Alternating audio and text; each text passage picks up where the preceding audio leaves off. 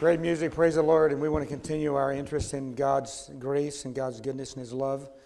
We've been talking about love notes to God this uh, month of February. We talked about love, God's love last, and then we talked about God's love as sacrificial. Today I want to talk about God's love that forgives.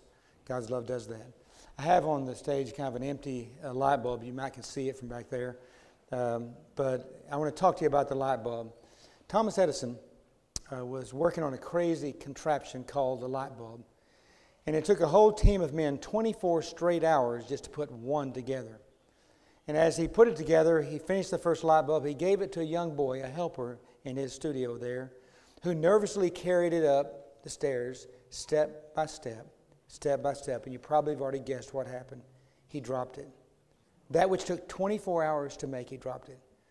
They waited a while and then they put together the team again, and for 24 hours straight, they put together another light bulb. And he got it finished, he held it up, and he handed it to the boy that dropped it and said, Carry it up. That is forgiveness. Because some of us need that kind of forgiveness in life. Someone who believes in us even though we disappointed them, believes in us even though we failed them. Believers are carriers of the light. Jesus says, You're the light of the world. But if we're honest, all of us have dropped the bulb we no longer go to church like we used to. We don't give to the church and support the church. We don't share our faith. We don't read our Bible. And we don't even pray unless there's some problem in our life. We've dropped the light. I have good news for you. If you've dropped the light here this morning, Jesus still wants you to, God still wants you to carry his light. Here's what the Bible says in Psalm 103 I've cast your sins as far as the east to the west. In Micah chapter 7, it says this And I've buried your sins in the deepest sea. Our God is a God of forgiveness. God is a forgiving God. Isaiah chapter 43, verse 25 says this I will, I will sweep away your transgressions for my own sake and remember your sins no more. What kind of God loves people like that? I want you to see the love note today. You'll see it on the screen. And the love note is this God says to us, my love does not keep a record of wrongs. God does not keep records. Now you're going to say, well, you made a mistake. God remembers our sins. He knows every sin. Yes, He does. But here's the promise 1 John chapter 1, verse 7. The blood of Jesus Christ cleanses from all sins. God has the power to forget. God has the power to forgive. We don't. We don't. I don't. But I want you to see what is modeled before us as a loving God. And in 1 Corinthians chapter 13, which is a key chapter about love, and most people think, how can you work in a sermon about forgiveness in 1 Corinthians 13? Well, look in your Bibles, 1 Corinthians 13, I'll show you. Well, I'll do my best to show you. chapter 13, I want you to see it. Look at verse 4. It says that you see it on the screen. It's what it says about God's love, God's powerful love. God says this Love is patient. This is God modeling this. This is really about Paul's words to the Corinthians telling them, but would God put something in Scripture that he couldn't keep? That's my question. Love is patient. Love is kind. Love is not envy. Love is not boastful or arrogant. Love is not rude, not self seeking, is not irritable. And love does not keep a record of wrongs. How does God forgive and forget our sins? I want to just talk to you about three brief things about how God forgives and forgets. First of all, He's able to forgive and forget because God is patient. I'm not. I, we go to Luby's once a month. We're going to go there Tuesday. If we get there late and the line's long, I'm going, I'm going to have a heart attack. I got to wait for my mashed potatoes. Love is patient. But the Corinthian people were not patient. They were very impatient. In fact, is they got out of line and got ahead of things when they're taking the Lord's Supper. And when they took communion, you know, Paul had to correct them because they didn't do it right. And God said, Get back on God's page. Don't look at your time good, don't look on God's timing. They were very impatient with each other. And God says, I don't want you to have that conflict. Be patient with people. We need to be patient. Chapter 13 says that love is patient. God's our model. And I want to just share with you three examples of his patience in Scripture. First, he was patient with Philip, the apostle. Philip was there walking with Jesus, and Jesus talking about who he is and, and all his mission, and talking about the love of God and salvation. He's healing people and touching people and changing their life. And so, so Philip gets impatient, and here's what Philip says. He says in John chapter 14, he says, Hey, show us the Father. In, in other words, what he was saying was, Enough about you, Jesus. We want to see God. I want you to see Jesus' patient response. He said, Philip, the one who's seen me has seen the Father. And I have in my mind that he didn't say it with anger. He simply said it as fact to comfort him. And then he said this Believe me, Philip, I'm in the Father, and the Father is in me. And then he repeats it I and my Father are one. He was patient with Philip. He was patient with Thomas. Thomas is known as the doubter. Have you've ever been doubting? Let me say something. Doubt sometimes puts people on the sidelines. It puts people on the bench. It takes people out of the pew. It puts people out of Christian service because we doubt God's reality. It makes us want to give up and quit. And Thomas was doubting. And he says to his friends there in John chapter 20, Hey, I know you believe in this resurrected Savior business. I know you believe in Jesus lives, but I'm not going to believe until I see, and until I touch him. And Jesus shows up in John chapter 20. In verse 27, he says this Come close, Thomas. Touch my wounds. And I got to tell you that many of us here this morning, we need a second touch. We remember when we were saved, and then we drift into that sea of doubt. May God give each person in this room a second touch that knows that Jesus is in you and Jesus is alive. Jesus says this to Thomas Touch my wounds. Then he gives him a command. And the Greek nature, texture of this verse is a command. Thomas, and it said sternly, Stop, Thomas, stop doubting and believe. It's much like a parent say, Now get your attitude right, stop doubting and believe. And wouldn't that be a good message for the average church today where 50% of the people show up sometimes at church? Don't you think God should just spread that word? And should we not spread that word that God would spread it and speak to the people who are sitting home, should be serving God? Stop doubting and believe. Get back with it. Get back with it. He was patient with Peter. In Luke chapter 22, Peter denied Christ. In the temple, they asked him, Don't you, aren't you one of his followers? He said, I don't know the man. I don't know who you're talking about, He denied. But then later on in John chapter 21, the Bible says that Jesus confronted Peter. And here's what he said to the one who denied him Peter, do you love me? Do you love me? And I ask you that question Do you really love Jesus this morning? Do you really love him? I'm so glad for patient people in life. I'm glad that God is patient. I read this story about a patient teacher who was helping one of her kindergarten students put on his boots. And he asked for help, and she could see why. With pulling and pushing, the boots just didn't want to go, to, go on. And finally, when the second boot was finally on, she worked up a sweat. She almost whimpered when the little boy said, Teacher, they're on the wrong feet. She looked, and sure enough, they were on the wrong feet. It wasn't any easier pulling the boots off than was putting them on. And then, as, uh, as, they, as they got them off, she said, Teacher, and put them back on, the new boots, the new way. She said, Teacher, these aren't my boots. She struggled, biting her tongue at, the, at the, whose boots. And, and, finally, as she's just trying to get over it, trying to pull the uh, ill fitting boots off, he says, Teacher, these are my brother's boots. And he says to her, My mom made me wear them today.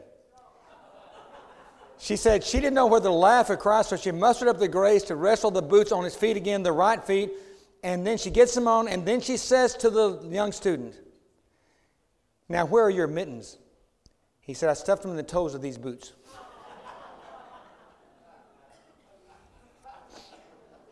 and off they came, retrieved the mittens, and put them back on rightly. We're like that little child spiritually. We give God a hard time. But I'm glad to tell you, if you're here this morning, and you're worried about how God feels about you, He's patient. He gives you some slack, He lets you go. The second thing that we see about God's forgiveness is that forgiving God is a kind God. Verse 4 says, Love is kind. All week long I've been singing this song. Let me, let me get a little bit of it out. In loving kindness, Jesus came, my soul in mercy to reclaim. And from the depths of sin and shame, through grace he lifted me from sinking sand with tender hand. From shades of night to plains of light, oh, praise his name. That's a kind God. He lifts us up. He knows when we sink. Do you have trouble being kind? Let's just try, try, God models this in his life. He put it in the scripture, and he says for us to be kind. Do we have trouble being kind? We shouldn't, but we do. In fact, if I were to ask everybody this question, if you were to ask me the question, Jerry, do you have, Pastor Jerry, do you have trouble being kind? I'm saying sometimes. Uh, that depends. It depends on who. it depends on when. I'm really not kind until I have my morning caffeine, Dr. Pepper. But, uh, sometimes I am kind. Sometimes it's a kind day, some, but most of the time I'm kind, but some days are not. Sometimes I go down these roads, see these people that are just, well, there's a Greek word for the people that drive in this city. Here it is idiots. Most of them are behind me. Somebody pulled out in front of me this week, and I used that Greek word under my breath, and they jerked the car out in front of me, and I had to completely go two lanes over to miss them and didn't even look. And God's grace, I didn't hit anybody else, but I thought, I'm not going to say it, lady. I kept my kindness to myself. Scripture says in Ephesians 4:32, "Be ye kind, tenderhearted, forgiving one another, even as Christ has forgiven you." Kindness sponsors a tender heart. A tender heart sponsors forgiveness. Face it, we will never forgive if we are not kind. Beginning this week, starts tomorrow, if my dates are right. Uh, it's the random act of kindness week. Practice that. Do something nice for somebody.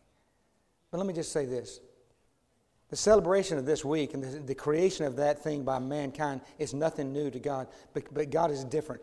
God's kindness is not random. He loves you, He loves the world.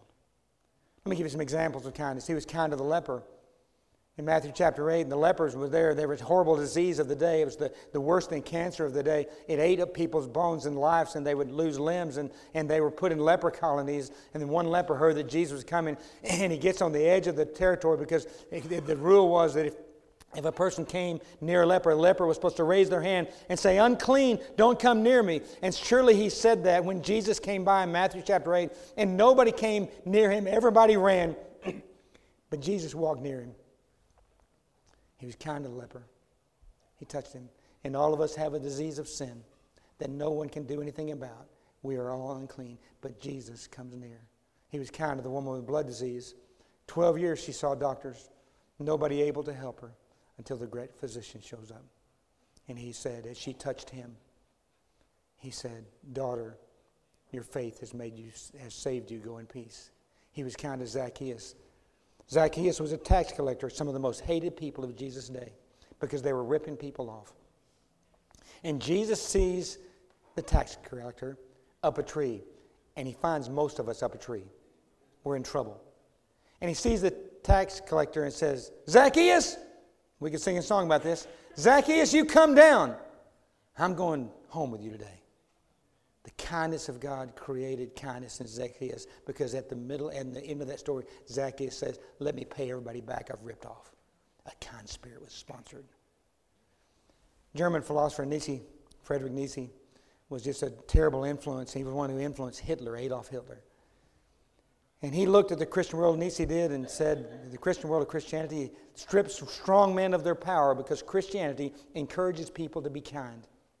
They spend their energy trying to make, take care of the weak and the feeble and oppressed. And Nietzsche said this if we could rid the world of Christianity, we could develop supermen. Let me say this Nietzsche and Hitler, they're all wrong. The Bible answer for this world is to be you kind one to another. God's love is kind, and we should be kind. The third lesson is this God's love is forgiving. Love does not keep a record of wrongs. And the message, Gene Peterson's message translation says this God doesn't keep score of the sin of others. Boy, I do. I got a little black book. Not really. It's in my mind.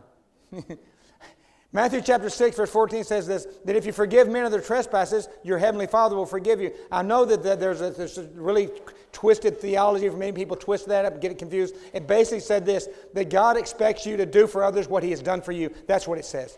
And then if you can't do something for others, then it means that maybe there's something wrong between your knowledge of His forgiveness that you got to practice that grace again.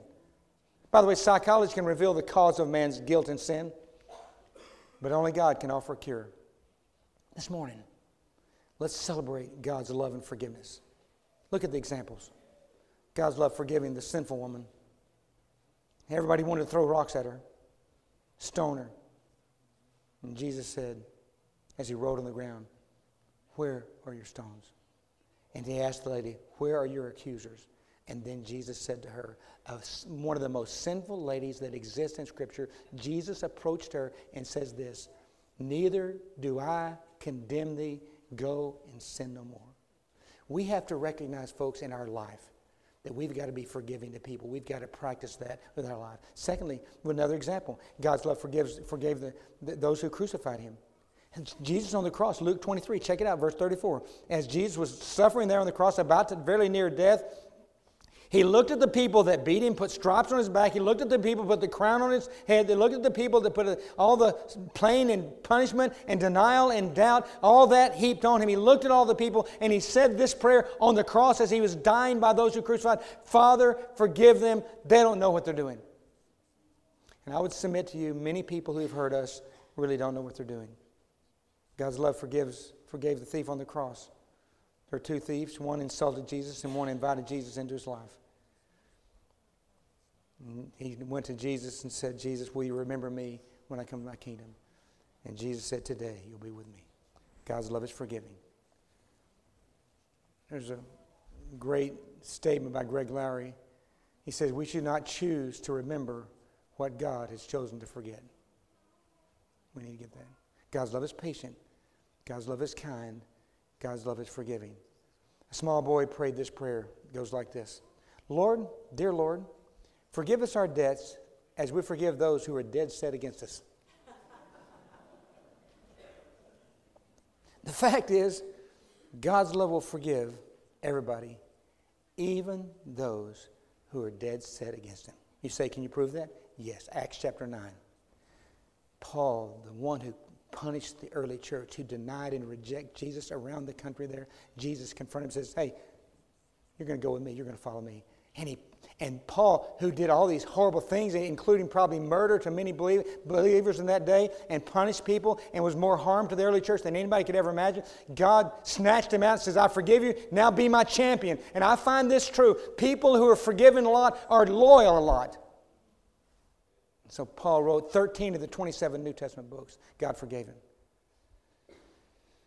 I read this, Max Lucado's writing this week, in his book, More Like Jesus. He quotes Matthew, uh, Ephesians 4.32, be kind and tender, tenderhearted one another, just as Christ has forgiven you. And he writes, because Jesus has forgiven us, we can forgive others. Because he lives in us, you and I can do the same. Then he says, Oh, you might say to me, you can never do that. You object. The hurt is too deep. Just seeing the person makes me cringe and run. Perhaps that's the problem.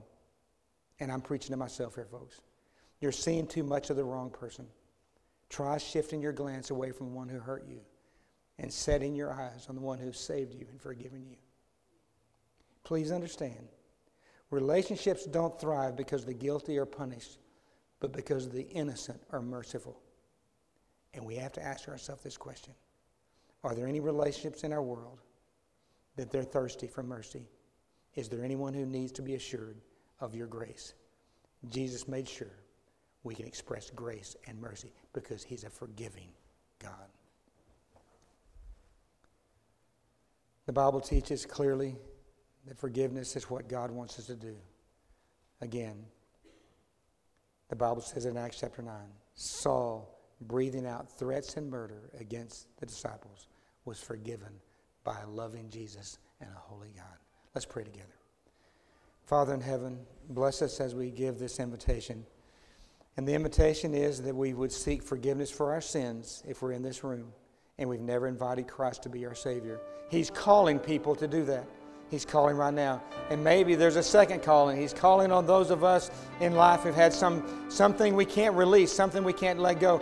Help us to find true peace today. May a miracle happen among us today. May we find forgiveness by the power, by the love, by the patience, by the kindness, and the forgiving spirit of Jesus our Savior. This is our prayer we ask in Jesus' name. Amen. Will you stand? Will you come as God leads you?